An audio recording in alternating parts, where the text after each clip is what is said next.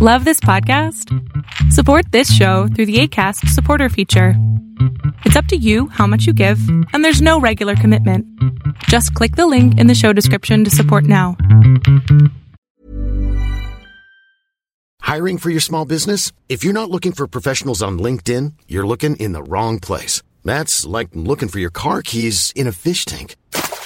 LinkedIn helps you hire professionals you can't find anywhere else, even those who aren't actively searching for a new job but might be open to the perfect role. In a given month, over 70% of LinkedIn users don't even visit other leading job sites. So start looking in the right place. With LinkedIn, you can hire professionals like a professional. Post your free job on linkedin.com slash people today.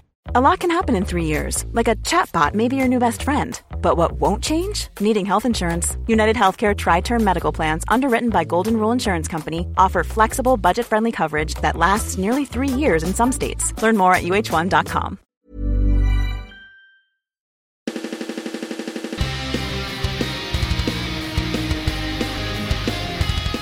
Hello and welcome to another episode of the Video Games Now podcast. It's Rodney and I'm joined by two very special guests today. We have Alex and Joe. Hello, boys. Hey, Alex here. Hello. How you doing, Rodney? Uh, I'm good, thank you. And uh, so these guys are uh, super awesome AAA uh, game designers. And uh, how do you guys feel being here?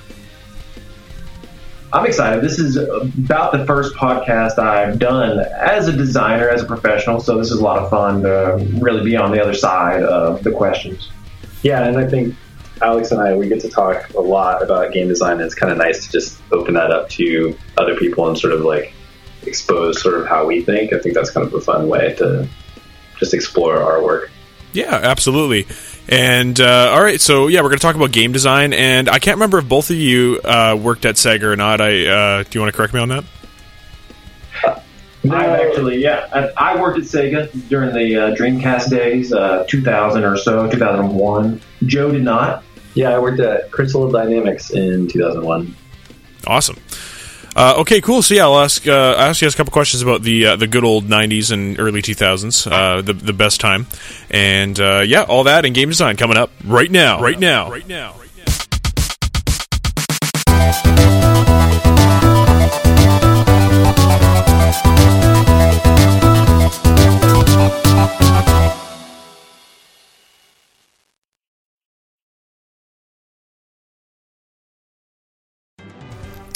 All right, guys, let's get uh, right into the show here. Uh, I just want to start off by saying to, this week is your last week to get into our contest for winning a custom esports jersey with your name and or your gamer tag and number on it. So to enter, just uh, go to our Facebook page where you have a comment going, and you just got to comment on what you think our sports team name, esports team name should be, whatever the hell. And uh, so far, uh, we have a lot of uh, entries from Josh. Uh, I think Josh really wants an esports jersey, so you guys will have to beat him. You can do as many entries as you guys want. And uh, for full details, visit our website, videogamesnow.ca. And uh, the gaming award of the week is brought to you by Thunderstorm Games, uh, where they got a lot of cool flash games like you're in the 2000s uh, again. And uh, so you guys head over to thunderstormgames.com and check them out. All right, and uh, the gaming word of the week this week is barrel stuffing. So, uh, Alex and Joe, what do you guys think barrel stuffing means? Joe? Uh, okay, so my shallow answer is it has to do with Donkey Kong. It's a very niche. Uh, I'm just gonna leave it right there. like, I'm pretty sure Alex has a better idea. Yeah, like like whenever uh, like, yeah. like, when you are Donkey Kong and you like jump into the barrels and you have to kind of like uh, like shoot yourself out of like a cannon. I haven't even put that much barrel stuffing. Yeah, stuffing in the barrel. I, thought I went older to uh, Miyamoto days, but I think oh, you got a better idea. Oh yeah, maybe so. No, if I were to think like what barrel stuffing is, uh, as a designer, if I were to use that term, I would probably say like, hey, you're you're doing too much barrel stuffing, and uh, and by that I would say that. Uh, back in the early days of when 3D games were coming to their coming out, that uh, the designers needed to put things that you could shoot, that you could destroy, you could punch or whatever like that, destructibles. And generally, the easiest things to create were crates and barrels. Uh, and you could put anything you want there. You could stuff whatever you want into a barrel, and then when the player punched it or shot it, things would come out of it. But also there was the the backlash of just like too much stuff. Mm-hmm. Uh, like how long am I going to play this game until I see a crate or barrel that I can destroy?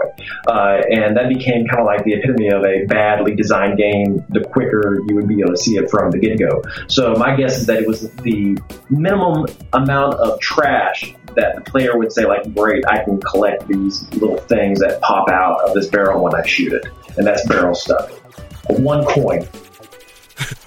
One singular coin. Uh, yeah. Yeah. That that's like uh, one green rupee. totally. Um, if I didn't have the uh, the actual description of barrel stuffing in front of me, I probably would have believed you. It's like probably the best bullshit answer I've ever heard. but uh, anyways, okay. I'll. Al- Alex is the king of bullshit answers, by the way. All right, all right. You've got. Tonight right. will be full of bullshit answers uh, for your audience to know. Yeah, so Joe, it's your job to let me know if he's bullshitting me because I might just believe him all night. So, Just assume it. yeah. all right, so barrel stuffing is uh, when playing an FPS game coming in close, usually when quick scoping and shooting your opponent at an easier distance would be called barrel stuffing. Oh yeah, That's not. You have the barrel like right stuffed in their mouth, and you're shooting. The gun Yeah. barrel. Yeah, okay, gun barrel. Got it. Oh my god. Yeah. Yeah. Okay, uh, and actually, just that just that design thing. Uh, when you were talking about DK st- stuffing in a barrel, all I could think of was monkeys in a barrel. So, Uh-huh. Yeah. Yeah, totally. and uh, and and now that you mention it, like yeah, every freaking game had a box of some variety, a box or or a, yeah, a barrel or f- something. So, Oh you're- yeah, easiest thing, easiest thing to make. You can put them everywhere. Yeah. And they feel like they're still in place. They're like, it's, if it, was if it was a birthday cake or a birthday present, you could, couldn't put that in a warehouse yeah, totally, unless it was ToeJam and Earl, right? yeah.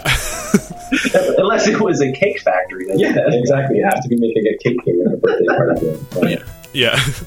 All right, uh, visit our website at videogamesnow.ca to find all of our content, including our YouTube videos, social media links, and the latest gaming news. After the show, please leave a review on whatever you're listening to the show on to help spread the word about barrel stuffing.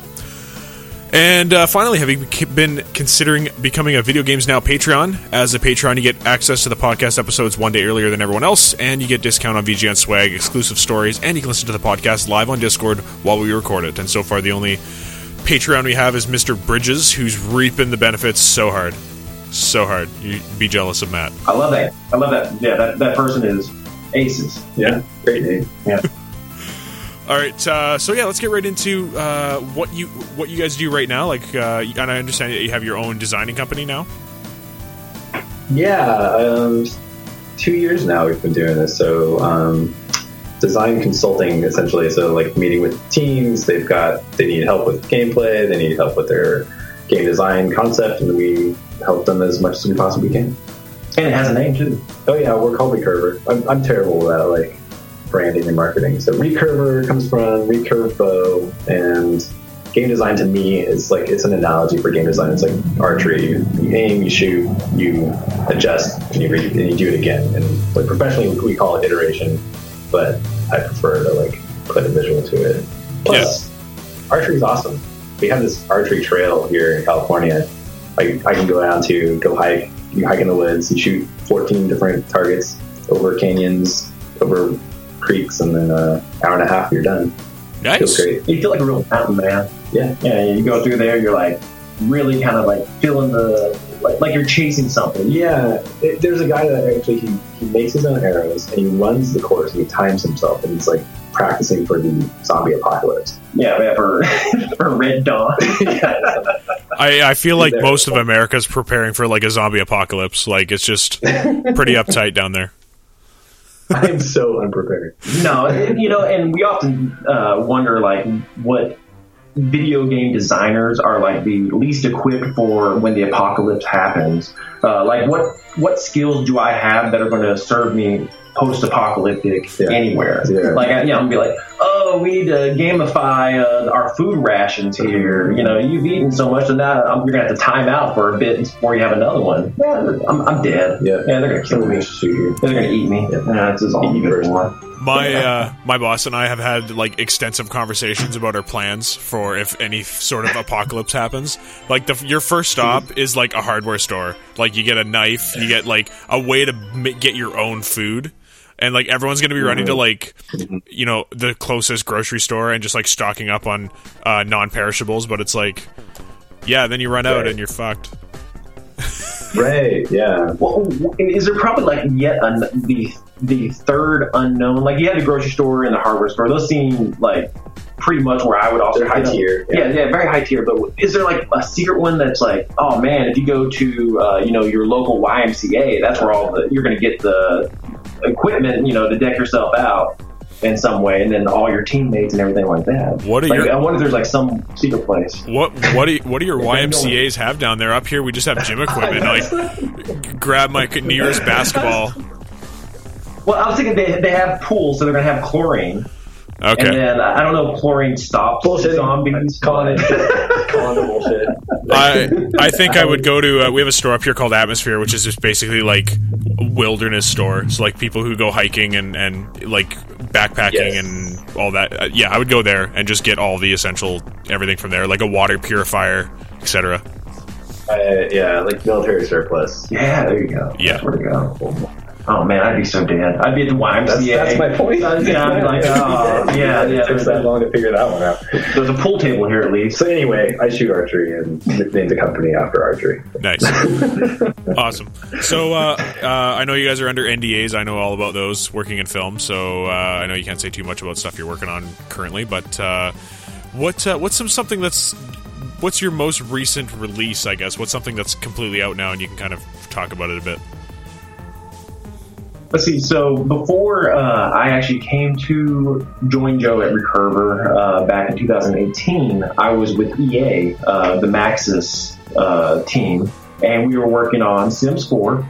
And the last thing I worked on before I left, I wrote some designs up and uh, and those kind of set on the shelves, the virtual shelves there, uh, and some of them still live on in future packs. But uh, the last one I worked on, there was the Seasons pack uh, for Sims 4 and that was the one that I said like, all right, this is fantastic. I made myself an ice skating rink that's also in the summertime a roller skating rink.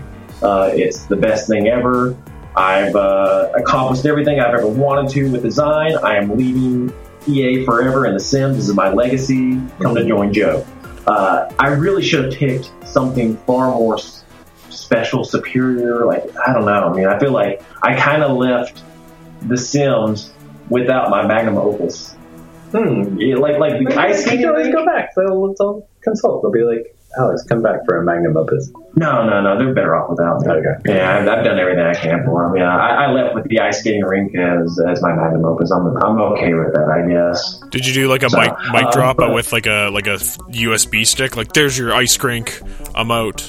Yeah, pretty, yeah, yeah. Pretty much. Um, like uh, within the video game development, uh, everything is up on servers, so you're constantly pushing and pulling things from the servers. Uh, so my last entry was, I think I did write some sort of snarky message uh, for uh, my Perforce entry that probably said like, "Yeah, good luck trying to figure out what the hell I've done here. You'll call me back." Maybe I should have tried to do that, like like set them up with some boot traps, Uh-huh, and so they would have to call me back for like a very expensive contract or something like that. Uh, I'm not selling myself very good as a contractor to work with, am I? I promise anybody that hires me, I'm really not going to screw you over. Maybe dark check-ins. no, but um, yeah. But uh, then after that, like uh, once I joined up with Joe, he had just uh, you, you just left 2K at that point, right? yeah. Yeah. So you left 2K, and uh, your last project there, uh, I won't I won't give that away. What was it, Joe? Oh, um, what was my last project there? I guess it was Mafia 3, um, but also, like, uh, Borderlands, the, the pre-sequel is, I think, a much more fun title to talk about. Like, got to work with Australians. That was we, set great the, we game. set the game on the moon, and all the all the people on Pandora's moon spoke with an Australian accent. It was just, It was fun. it was a lot of fun. Yeah, it was probably one of the, the funnier ones out there. Uh, and and when I first played it, like I was, I was very disappointed. I was like, oh man, this extra gravity bump that you get on the moon. Uh-huh. How are they going to balance all that sort of stuff? But um, with kind of the open world versus the dungeons, Yeah. uh, it actually worked out pretty well. And so, like when you're inside, it's a little. I always thought Restricted. it's restricted. Well, I never knew like when it was on, when it was off, sort of thing. and there was the UI out there, but you know, with Borderlands, the UI is always No, but you, you want your double jumps suddenly and you don't get Yeah. it. Yeah. yeah, you're repressed, yeah. But other than that, I mean, like it, uh, it was a solid game. I really liked it. Awesome. Uh, so what? Uh, how did you guys get into designing? Uh, did you get your foot in the door with QA and then work your way up from there? Or? That's right. That's basically it. Yeah. Um, I was in the arcades playing Tekken alongside some pretty class act game developers. Um, they'd show up on Wednesday nights at the arcade and they just said, yeah, you'd be pretty good at QA. Because I was making, I was doing like backwards fighting and glitching in Tekken and not necessarily just beating everybody up all the time. So got my job in QA, learned I had a really good spot dynamic. So um, I made kind of a Faustian deal with the lead producer. I asked him to be a designer for him, and he told me I had to be a producer for him for first. And so I did that, and that went like two and a half, three years, maybe four years. And so it was QA for a while, then production, and then design. Yeah, I always wondered when you were actually going to start doing designing it. Like, you just kept on going on and on and on, and I was like, Joe's never actually going to be a designer, man. He's way. like, Yeah. he's like just on the precipice of making this happen, but gets pulled back into the production side every Yeah. single time Yeah, yeah. because you're too good at it. And that's that was that was my problem both with QA and production. It was that I was too good at it, and nobody wanted to let me leave because they didn't know how to replace me. And I realized I had to like come up with automated ways and processes to make sure that if I got hit by a bus, the thing could co- still go on, and therefore I could move on to the thing that I really Or want. you have to find the, the warm body to take your place, Yeah. so you can so you can escape. It's Daniel Kim for QA, Yeah. Arnaud Basu for production. Yeah, that's right, Cool. yeah. You're the new replacement me. yeah, and now look at them, both great. But Alex was pretty similar and also just really tenacious. You, you know what? It even starts back uh, further in history than that. Uh, now that I think about it, like my first thing was that uh, I was uh, back before Craigslist. Uh, we would answer. Um, I feel like this is a dirty story now.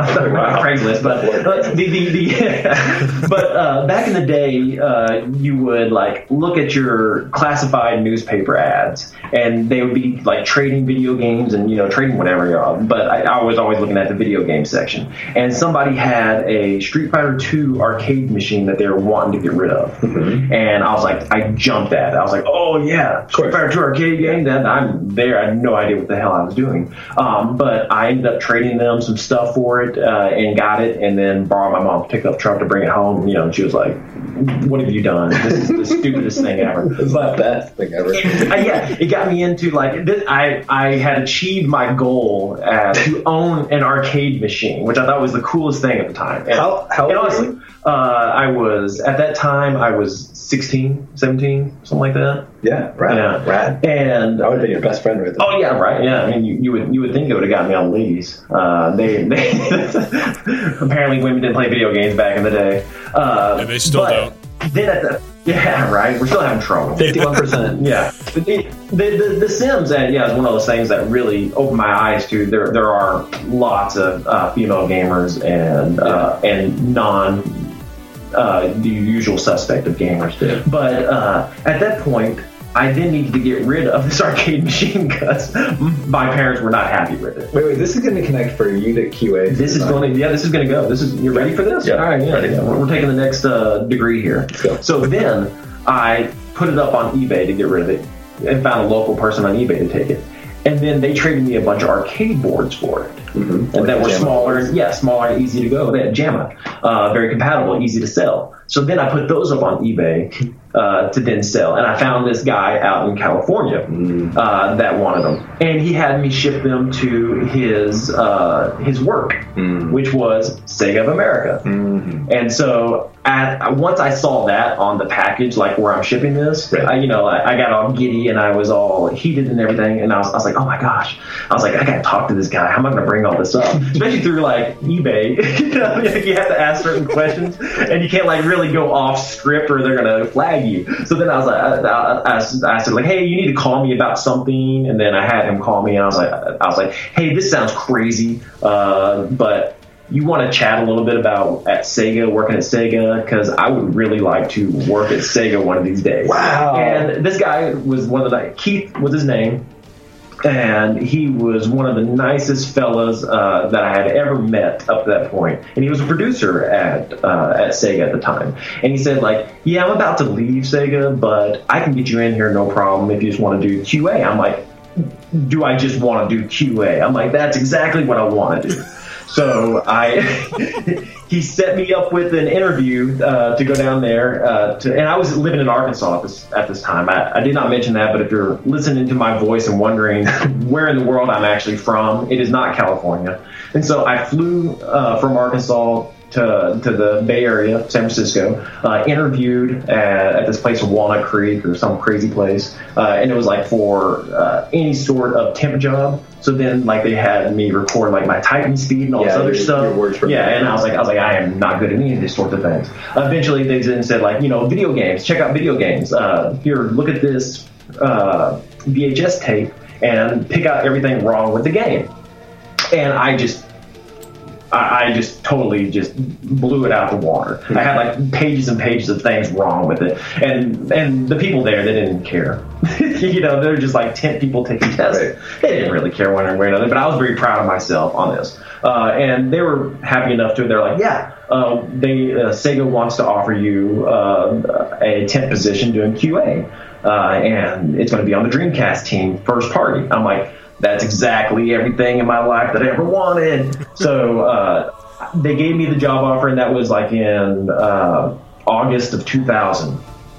And uh, I was, uh, yeah, August 2000, I want to say, yeah. And then I immediately moved out here about three weeks later, bought a plane ticket as, uh, as cheap as I could, packed myself up with just like a little gear, and I think I had like a Sonic statue with me and I started working at Sega just in the QA department. Uh, and it was really just meeting the right people at the right time and uh, having the same interest uh, as other people on eBay. And, yeah, and, and internet stalking. Yeah. Back then, I felt like it was safer. Right. it, it was a more innocent.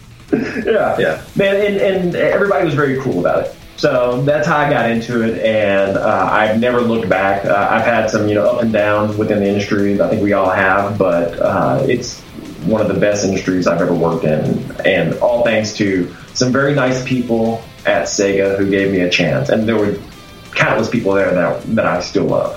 Mm-hmm. Awesome. Uh, yeah, I think uh, I was looking into getting into level designing because that interests me. I actually just bought Super Mario Maker, and I've just been having a ton of fun making Mario levels. And um, cool. but uh, I, am actually curious. Did you guys ha- go to act like any sort of school to become a game designer, or did you just kind of pick everything up as you went?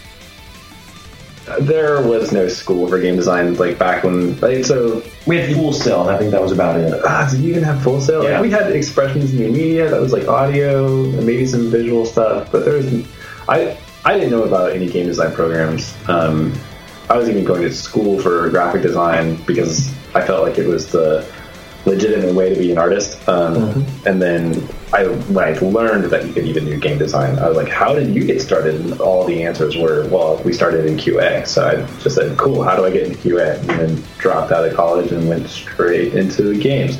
So yeah, I didn't really learn anything outside of the industry until I got into the industry. Once you start talking to people and networking, it really it was just a lot. It's stupid time and stupid luck. That's yeah. really what it was. Uh, yeah, I don't think I, I wouldn't. You know what? I, I I will say this: like I, I had a very similar uh, approach to it as well. Um, I was in school for computer science, and I ended up dropping out just because I wanted to take the job with Sega and, and, get out of there, and I wasn't really having a good time uh, with computer science. I got the idea, like I can program, no problem, uh, but what they were teaching us was uh, something that I wasn't really excited about. I remember going up to my professor and going like, "Hey, when are we going to learn uh, graphics? Like how to program for graphics?" And he's like, "Oh, we're not going to do that." Mm-hmm. I was like, "I was like, ever at any point uh, during this?" He's like, "No, no, no, you're not going to learn that. You're just going to learn how to make uh, databases and things like that." I'm like, "All right, well, uh, I think I need to figure out something else." Yeah. And so at that same time, there was also a, a rise of uh, of of good 3D engines right then and there. Uh, and that this was like 98-ish sort of thing. So you had uh, Half-Life coming out, you had Quake 3 Arena, and then you had uh, Unreal. Mm-hmm. All coming out around that same time. So for me, as a wannabe level designer at that time, I ate these uh, level design tools up. I loved them. Uh, like growing up, uh, I had Wolfenstein 3D, and uh, there was like some uh, packages out there that for like tool sets for doing your own levels mm-hmm. uh, that I just would dive into and play with all day. Yeah, yeah. yeah. And then when Doom came out, yeah, yeah, then you would do the same thing with Doom and, and that Radiant Engine. but then I would say like when Quake 3 Arena came out, then that blew me away just as far as uh, how easy it was to design within that tool. Uh, and nowadays it's, it's no, that's a good point. I totally forgot that I used to make levels in Quake as well, way before, like just while I was in college, because oh, yeah. I had fun with it. Yeah, yeah, it was a lot of fun. Uh, so they, that's where we kind of got, at least where I got my chops was just on my own, just sitting there uh, constantly fiddling about, uh, a lonely child with a computer. Uh, these days, I would totally recommend somebody not be a college dropout and actually go, uh, but don't. You don't have to take there, there's design video game design courses out there, uh, and I don't know if I would fully recommend doing that as much as I would say go find a degree in something uh, that you can apply to video games, something adjacent to the video game industry mm-hmm. that you can apply to it. So, like if you want to be an animator, learn you know animation that you can learn it for anything. Uh, learn uh, programming, but if you're really into uh, wanting to do video game programming, I think there's so many good tutorials out there now yeah. that uh, you can really just learn yourself these days. Uh, if you want, you know, if you're into the narrative writing, go and take some writing courses uh, all these sorts of things out there. But when it comes to game design itself, I think it all comes down to experience and just absorbing as many games as possible and getting good feedback from people on what you're doing right what you're doing wrong. Yeah, absolutely. I agree with that 100%. Um, for me, I always I've said this a couple times on the show. Uh, I I work professionally in film, and I went to film school, and I totally recommend anybody who wants to just work in the film industry should just not go to film school. It's a complete waste of money. Uh, but if you want to make and write and direct your own films, then film school might be a good place for you to go because then you at least learn the tools and, and uh, the equipment that you actually use to make uh, a, a good-looking film production. Um, uh-huh. So yeah, I, I see where you guys are coming from too. You guys were kind of like stuck in between like the old age and the new age, and you didn't really have any. There's no infrastructure in place for you guys to learn anything, so you kind of just had to pick it up on your own. Yeah, yeah, we would end up begging like uh, when we were at Crystal Dynamics uh, at the time. So to back it up just a little bit before that is that Joe and I actually met uh, while working at Sony at the time. Uh, so the Dreamcast sadly was dead and uh, the PlayStation 2 was was supreme at that point. Uh, and I was like, I need a job, and, and, all I can do is QA, so I'm to go work at Sony. They're down in uh, Foster City, not too much of a drag for me out there. And uh, ended up meeting Joe there. And we were just kind of on the far sides of the wall uh, doing whatever. And we ended up talking a lot to each other because of our mutual interest in electronic music. And uh, Joe was making music, and I was kind of making music as well. And we were kind of just sharing stories back and forth on music production. That's really what sparked our friendship uh, was music, not video games. So I always think it's very fun to kind of look at no matter where you are and who you're working with, uh, to try to strike up conversations with your coworkers and find out, you know, if there's other passions that they have outside of that sort of thing. Because hmm. uh, because of that love of music, we uh, were buddies. And then when he said like, "Oh, I'm going to go over to Crystal Dynamics," uh, and I'm going to get my job back there, I was like, hey buddy can i come and join you? Like i need to get out of here and i can't do uh, sony tests anymore. We gotta do i gotta do something else. I gotta get closer to developers. And so i kept on my track of getting closer and closer to a developer. Uh, and it just so happened that joe was in good with them awesome. Uh, so, as a game designer, uh, what exactly does your role entail? Like, how, how does the whole process kind of pan out?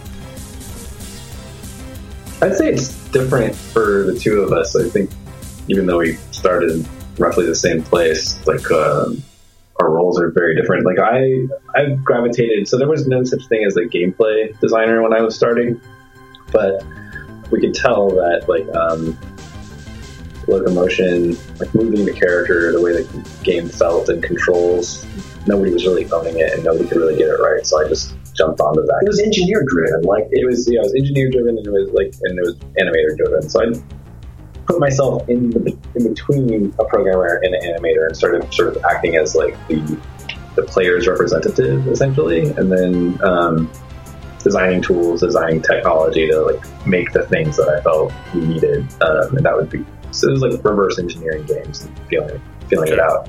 So I'd say my role now is in it's it was spearheading that role of gameplay designer, and now it's gameplay has since taken on systems, player, the controls, camera, combats, um, AI. So these are kind of all the, the ways that I touch a game now, and it's really about like thinking through what do we want to do in the end? What's the sort of fantasy fantasy fulfillment, and then what sort of ingredients do we need to create?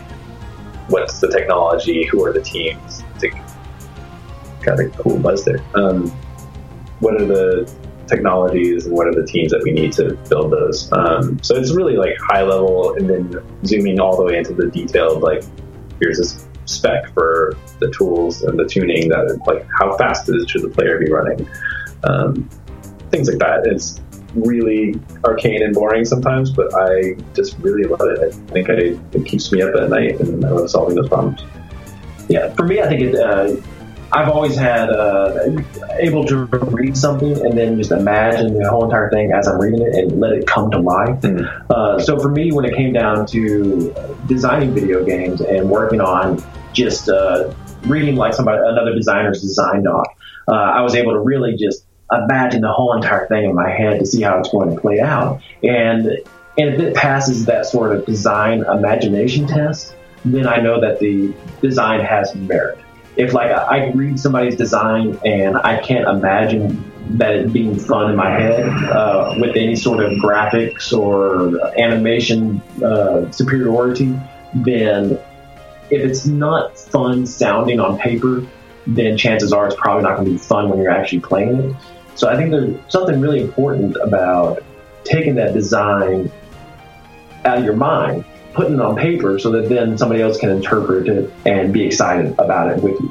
So would you say that when an idea is presented to you and it, you can't fill that out, that you start solving it in that space or start asking questions to solve it? Is that sort of how you see your role? Yeah, I usually will, you know, ask a lot of stupid questions uh, and just try to get down to what the simplicity of this design is. And, and I think you hit it on your head, uh, right on the head when you said fantasy fulfillment. What is the fantasy fulfillment? What are we trying to get through to the player? What, what fun are we trying to have with the player on this?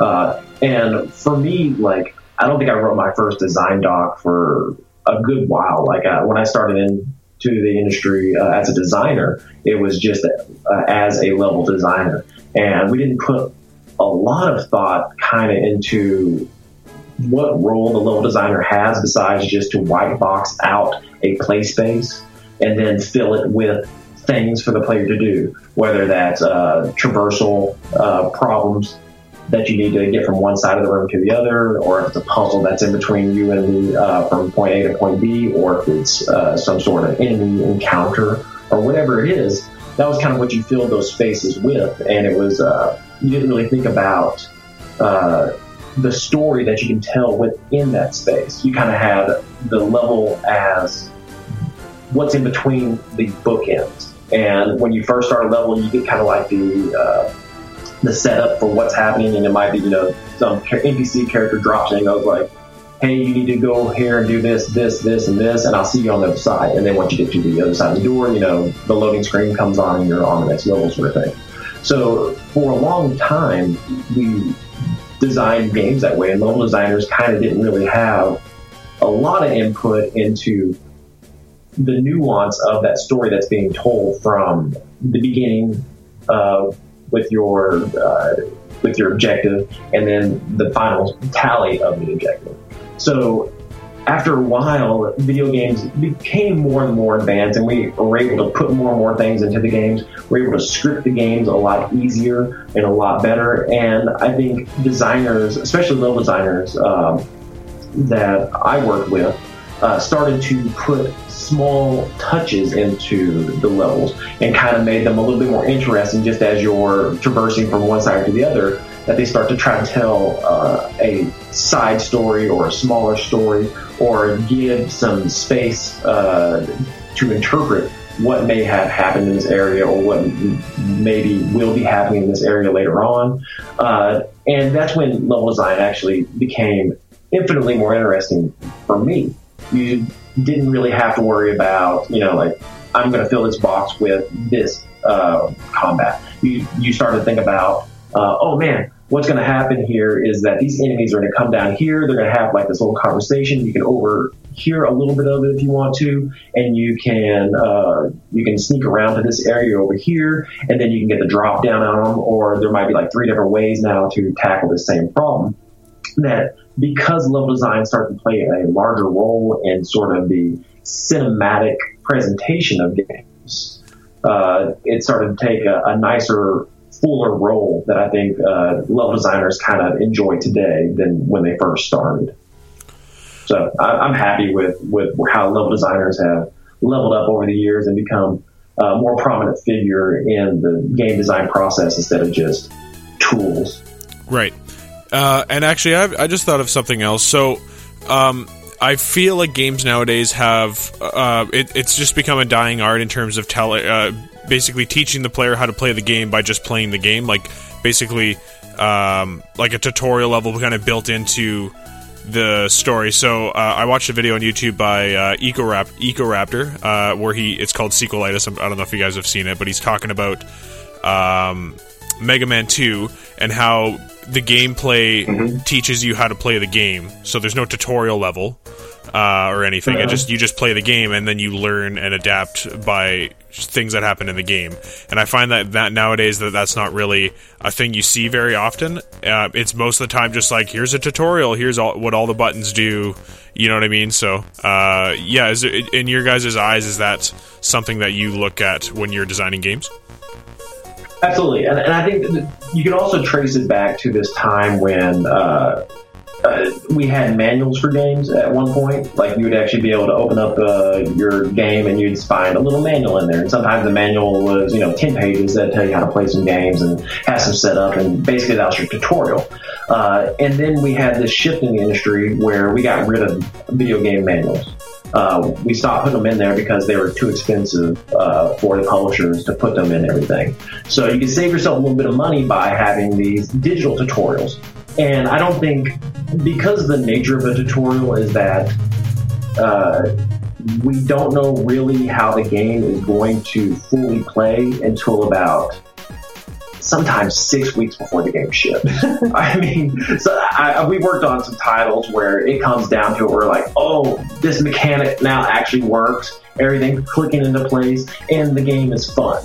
And by that point, uh, your in-game tutorial is locked. It is so locked in there and you really can't do anything against it. So we end up creating these very basic kind of uh, exposition tutorials that kind of tell you everything and uh, act as the digital manual for and sometimes interactive sometimes not even very uh, well interactive but the other thing is that there's very few designers who actually want to take that workload on in making a good tutorial.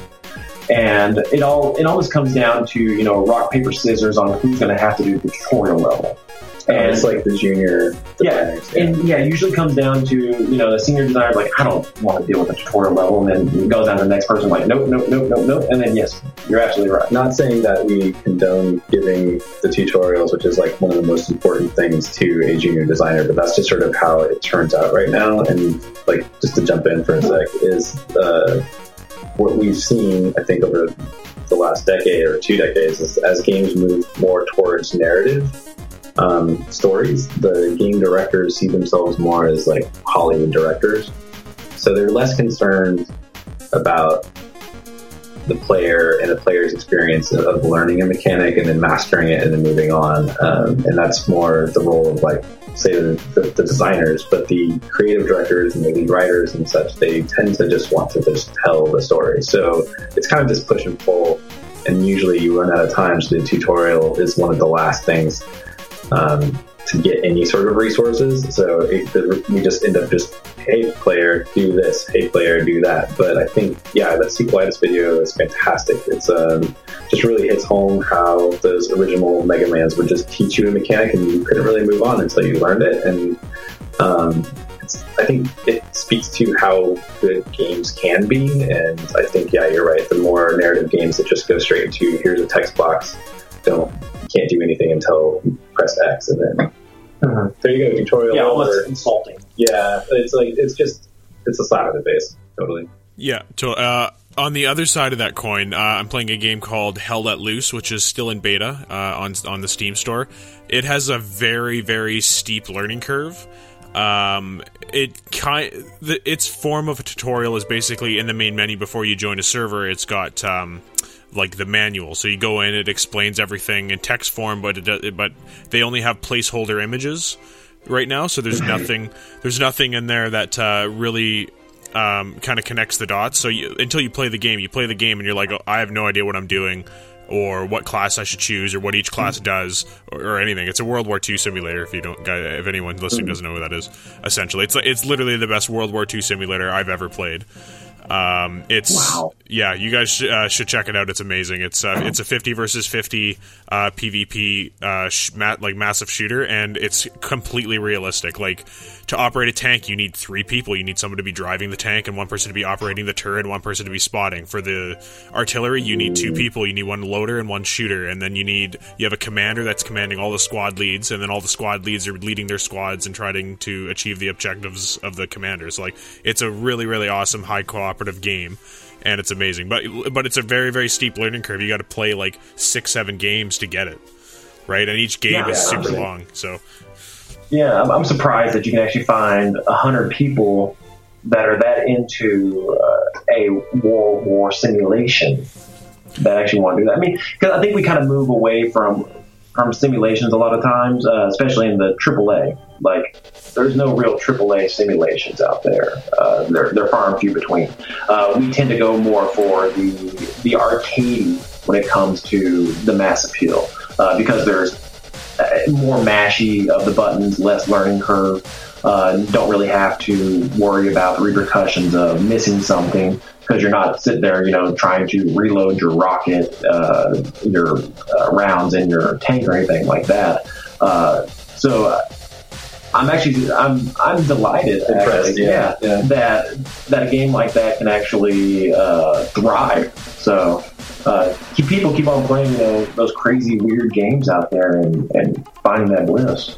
Yeah. So if you anybody listening, if you're sick of Call of Duty, of you shooting a guy like ten times and him not dying, like play Hell Let Loose. It's literally like one shot yeah, kill. Yeah. It's crazy. It's one shot kill, yeah, and you have to manually reload your gun and keep track of all your ammunition. Like it's like full on simulation. So you're you're really feeling it. It's great.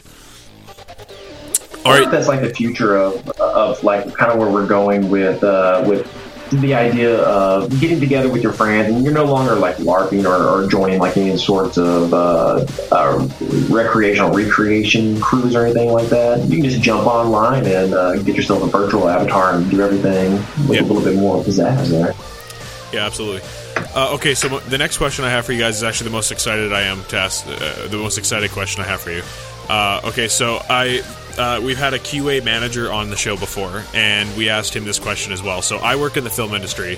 When I go watch a movie, I can't watch the movie. I'm like, oh, I like how that was lit, or how the hell did they get that location, or how did they, you know what I mean? Like, I'm just tearing apart the movie of how it was filmed. I'm not watching the movie mm-hmm. itself. So, um, when you guys play games as a consumer, uh, do you guys do that with the design aspects of the game?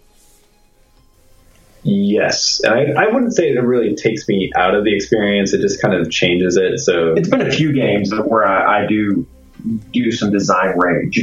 Like, like I almost want to take it to Twitter yeah. and start calling people out. But I think if know, it's a good game, then it's like not a problem. But if it's no. a bad game, then it definitely takes me out. Yeah, mm-hmm. yeah. And sometimes I like the bad games as well. I mean, like I, I have a list of uh, games everyone should play that are no good as well. But I, I think after a while, because you do know how the sausage is made, um, you end up looking at the game uh, in a bit of a matrixy wireframe sort of view, uh, where all the triggers are going to be and uh, what's going to be the.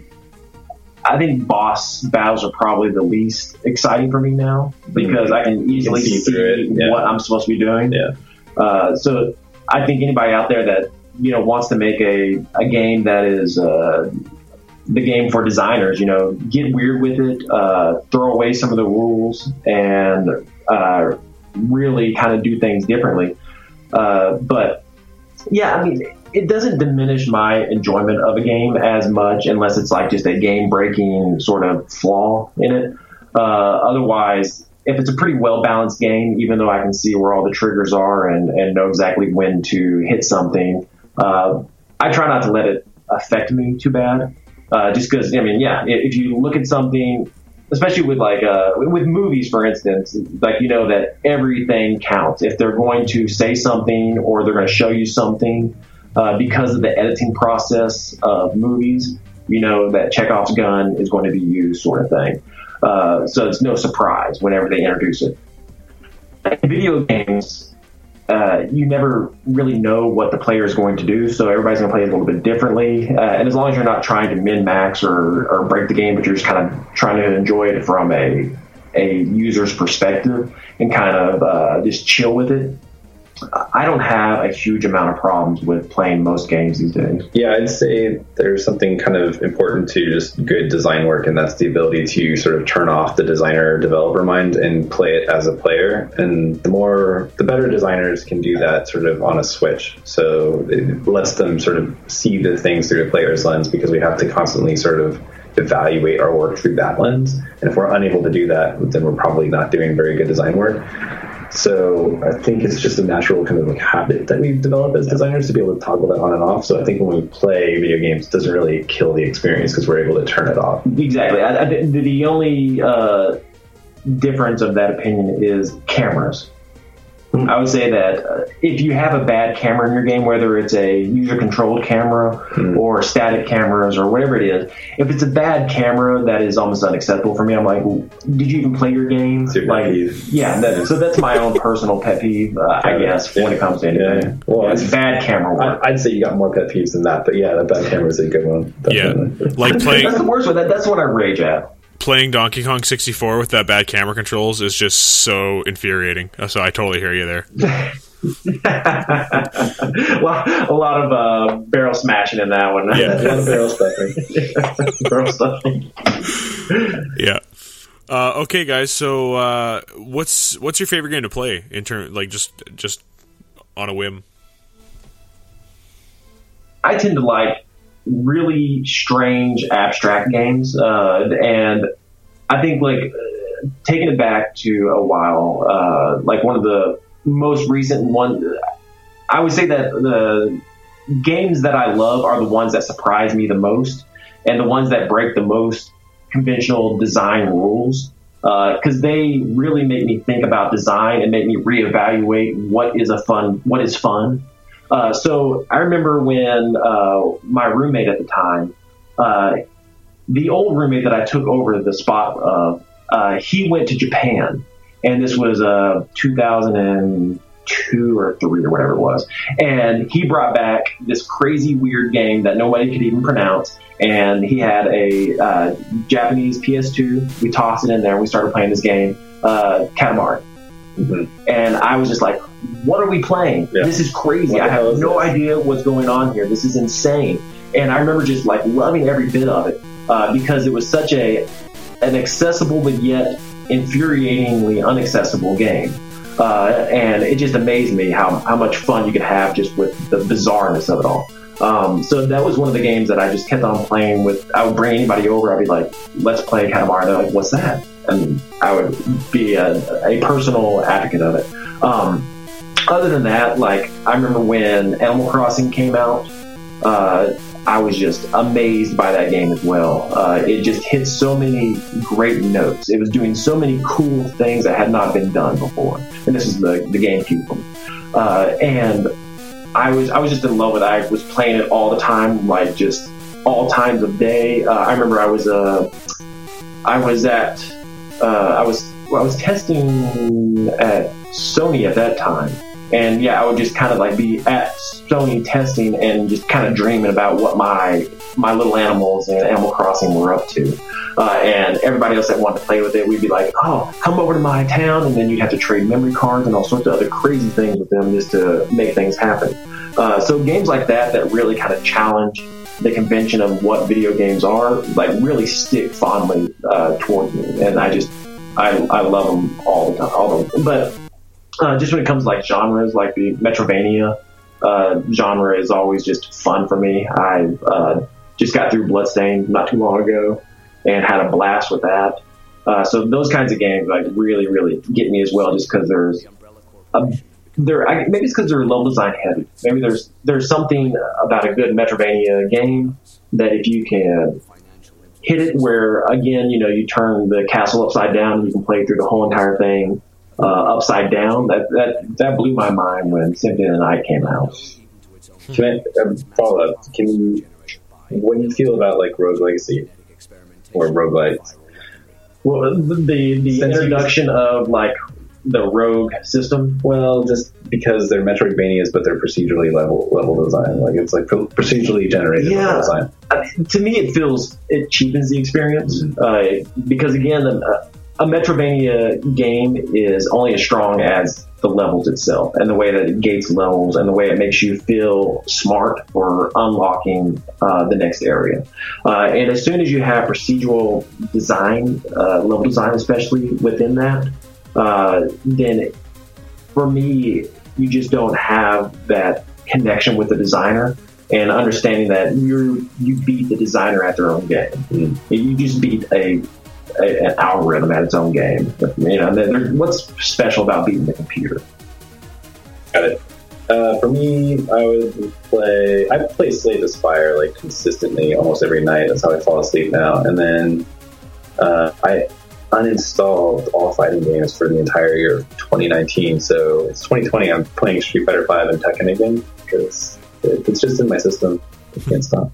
Are you rusty though? Like, is that one of the is, is it is it the bicycle uh, analogy, or did you find that you had to learn how to uh, ride all over? I'm an old man, so I'm rusty anyway. Like, so the reaction times are just a little bit slower, and I don't expect to like hold my own in the tournament. But yeah, I feel like I, I don't know, just the constant ladder of learning a new character, learning optimal combos. Still, there's a mental game. There's there's an anxiety about learning anything new, especially in video games nowadays, where I, th- I feel like I don't often pick up a lot of new games only because I feel like there is this anxiety of starting a new game, having to read through that tutorial text that we talked about that nobody likes to do. Uh, and I really like those games that you can just pick up and start playing without a lot of fanfare and things like that.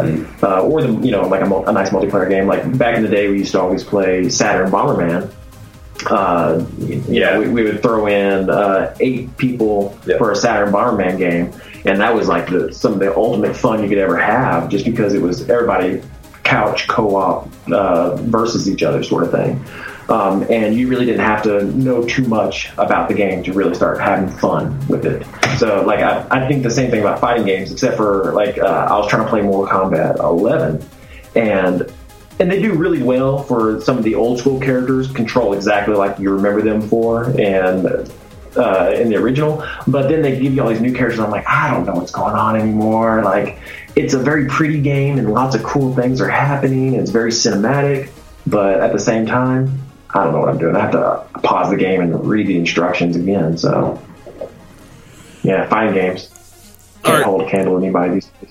All right, guys, uh, winding down on time here, but uh, I'm actually just curious. Uh, more more of a question for Alex about Sega, and so you were obviously there during the downfall of Sega.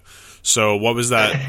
what was the environment like at Sega when you're like, oh, it's it's going tits up? Oh, I think uh, Sega had a few downfalls uh, over the course. Uh, so, in, in this epoch that we were in uh, was the Dreamcast one, and uh, you know, and the funny thing about it, going through the hallways of Sega at the time, there was like a bunch of boxes from when Sega failed with the Saturn. So there was just a bunch of boxes labeled with Saturn this and Saturn that that were still just in the hallways taking up space.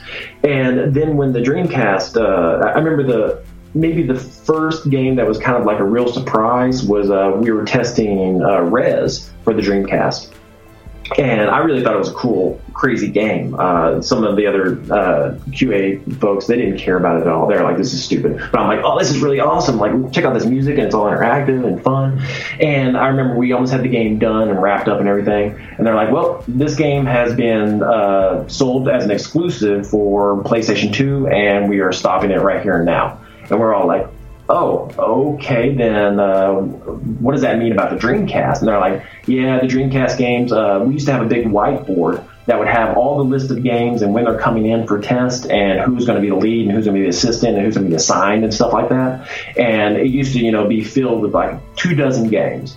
And then over the course of time, they it started to thin out, and then by the end of it, there was maybe like two games on there. Uh, and then I remember uh, Shenmue 2 was kind of like the last game that we put in a lot of work into, and they just canceled it, and like we were all just very upset by it. Uh, and they're like, well.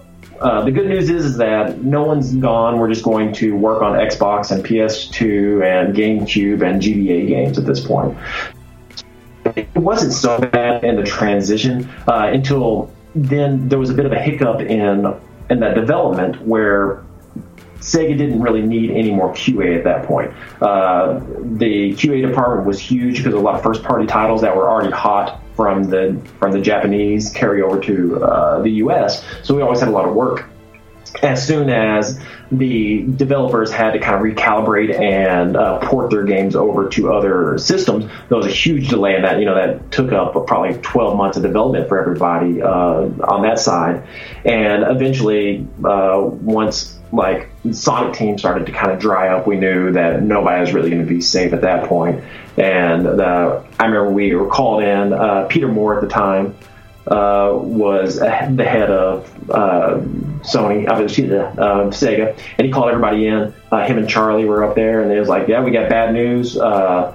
we're winding down. The sadly, the Dreamcast is is dead, and we're going to have some layoffs. And everybody was very sad about that sort of thing. But I mean, even then, there was like the untold story of like uh, there was some weird lawsuits happening at Sega at the time for discrimination, uh, and that didn't help matters at all. But I wasn't part of any of that, so I really don't have any knowledge besides that people were negatively affected by that as well. Yeah, it's too bad. Um, so, on a more slightly positive note, uh, what do you guys think of the new Sonic movie? I, well, I, think we're all delighted that that, that the uh, that the filmmakers like I, half of me thinks that it was all just a hoax and that they actually knew what they were doing. And had like this whole thing like there's really good Sonic all there and they had like these silly like uh, teaser trailer of just like really bad Sonic just to see what people would say kind of like an April Fool's like an elaborate April Fool's is kind of like what I looked at it as. But then when people are like no no no this is the real movie. I'm like really wow but then they came through and they said like hey uh, we listened to everybody apparently no one's going to come see this movie uh, so we're going to redo it. And I think that's great that they a they listen to their audience, which could be good, could be bad. It could, you know, I mean, who knows what it's going to do for them financially. But I think it's interesting that they listened and were able to react so quickly to that. Uh, but also, I feel like Sonic for me, like I was a big Sonic fanboy back in the day, and I, you know, on my Genesis, I owned them all. Uh, even on uh, the Dreamcast, I owned them all. And when I got to meet Yuji Naka, that was like a greatest moment of my life, sort of thing. But I understand that Sonic is a franchise that is geared now towards a younger audience. And whenever they come up with a new game uh, or a new uh, a new show or a new movie, it's always going to be geared towards a younger audience. It's going to be geared towards my nephew's ages of like six, seven, and eight, and that sort of thing. And that's cool. I mean, I think we have to, as we grow up, we have to understand that the games are not necessarily going to grow up with us. We got our chance with like uh, the the Sonic Knight and uh, Sonic Shadow and stuff like that. And we got a taste of what Sonic would be if it was made to, for an older audience. And I don't think anybody was happy. So I think just you know let the games be for the kids, and if they're well designed games, they're going to be fun. If it's a well written movie, everybody's going to get some enjoyment out of it. Yeah. I had a different opinion of the Sonic movie, and it was like I it was like I could see the math behind the decision. They were like, "Well, we can do motion capture for Sonic, but it's going to be basically a human dude in a suit in a fuzz suit that looks like Sonic," and they didn't really update the the model or the animations because they were just like that. That would be too costly to make it look like the real animated Yeah. Sonic. So I think they went went that route, and they just went with dude in a suit, and they tried to sort of like fuzz him up and make him blue, and be like, "Cool, there he is." Yeah, they try to Andy Serkis it. Yeah, right, exactly. And then uh, when all the backlash happened, they're like, ah, we can't release this. What is it going to take? And then some VFX house said, yeah, we'll do this for chump change. And then that VFX house crunched their artists and effects people to completely redo all those animations. I'm pretty sure, don't quote me on this, but I think they've even gone through layoffs since it happened. Well, I'm sure. I'm sure they Yeah, set they it have. up for it. So then yeah. Yeah, so it's like to me, it's just like bad decisions upon bad decisions, and then like you sort of watch the like the actual people that are doing the work like really suffer from it. So I, I, I had that kind of bad taste in my mouth, but at the very least, it's like hopefully everybody that mate was on the decision making process of that thing saw how expensive it was to get to the end result, and they would just do it right the first time versus wait and see. Well, uh, the Sonic movie was shot up here in Vancouver, and I actually have a bunch of friends that worked on the show, and uh, they, they were, yeah, they were they were telling us basically if they listened to the crew, like just the below the line types, they would have been they should have just Yeah. you know because they walked into the the art direction room, and you know they got uh, illustrations and and comps and stuff of what stuff's going to look like, and then there's Sonic, and he looks like a humanoid drowned rat, and there yeah everyone's like sonic looks super dumb. And they yeah i'm sure that's exactly what you just said is what happens because w- what they do in film all the time is uh, they always take the least expensive route but it ends up costing them more money in the end. And even Yeah. even the below the line people are like no if you do it that like you should do it the expensive way because then essentially you're saving more money in the end and then they never listen to you so Right. yeah that's how it goes so Well, yeah. Are you excited for it? Are you are you gonna be there first in line uh, opening night for that, or are I- you gonna? I'll have to check it. my calendar, but uh, I feel like Yeah. I'm not going to make the, uh, the the opening night. But I will go see the movie just because they actually sent it back to post and and fix Sonic's design. So. Yeah, I mean, we're living in a weird world where you can even do that. Like the Sonic one, I thought was interesting that they spent the time before it got released, but then like with the Cats movie, and then like patching that movie while it was out, I thought that would that would to me was unheard of and insane and interestingly cool that you can have like a uh, that, like in video games you have you know the day zero patching and things like that that you put the game in and say like oh no we need to update this basically download the entire game over again. But how weird to live in a time now where you go and watch a movie and then somebody a week later watches it and has a completely different experience because hmm. they watched the patched version of the disaster you watched the previous week. well, the whole So- movie is a disaster, so I don't think any patch is going to fix it. But yeah, I want to embrace that though and make a interactive film thing where it's like if you watch it on a certain day, you get a different experience or something like that. Oh yeah, like I, I had always wanted to do like you know the uh, take the two endings, like uh, like even in a video game, yeah, you- yeah, like include like even in a video game, like where you when you play through it, uh, there's a chance you know you get the good ending, the bad ending. But what about just the chance you get the random ending? Like never know what you're going to get when you play it. Yeah, it's going to always end up with a different ending. yeah. Weird. All right, guys, we've reached the end of our show, but uh, thanks a lot for joining us today, uh, and uh, had a good ass time talking to you guys. Yeah, we had a great time. Yeah, thank you, Ronnie. This is great. Awesome. Uh, okay, uh, once again, we have a contest. Go join that on a Facebook page. Free to join. Don't have to buy anything, but you should buy a shirt anyway. Uh, thanks for listening to the podcast. Leave a review on whatever you're listening to the show on, and then jump on to social media. Let us know what you thought of the show. And uh, Alex and Joe, if you guys have any projects uh, that you'd like to share, you can share them on our Discord in announcements. Sounds good. Right on. All right. Okay, guys. Thanks a lot. Next week is our hundredth episode ever. So uh, join us that uh, join us on that. We're gonna have full pull crew. We'll have me, Will, Cole, and maybe some of the other VGN dudes if they are available. And uh, we'll reveal which what our team name is going to be. So hopefully it's going to be cool. And uh, we'll see you guys next week. See you later.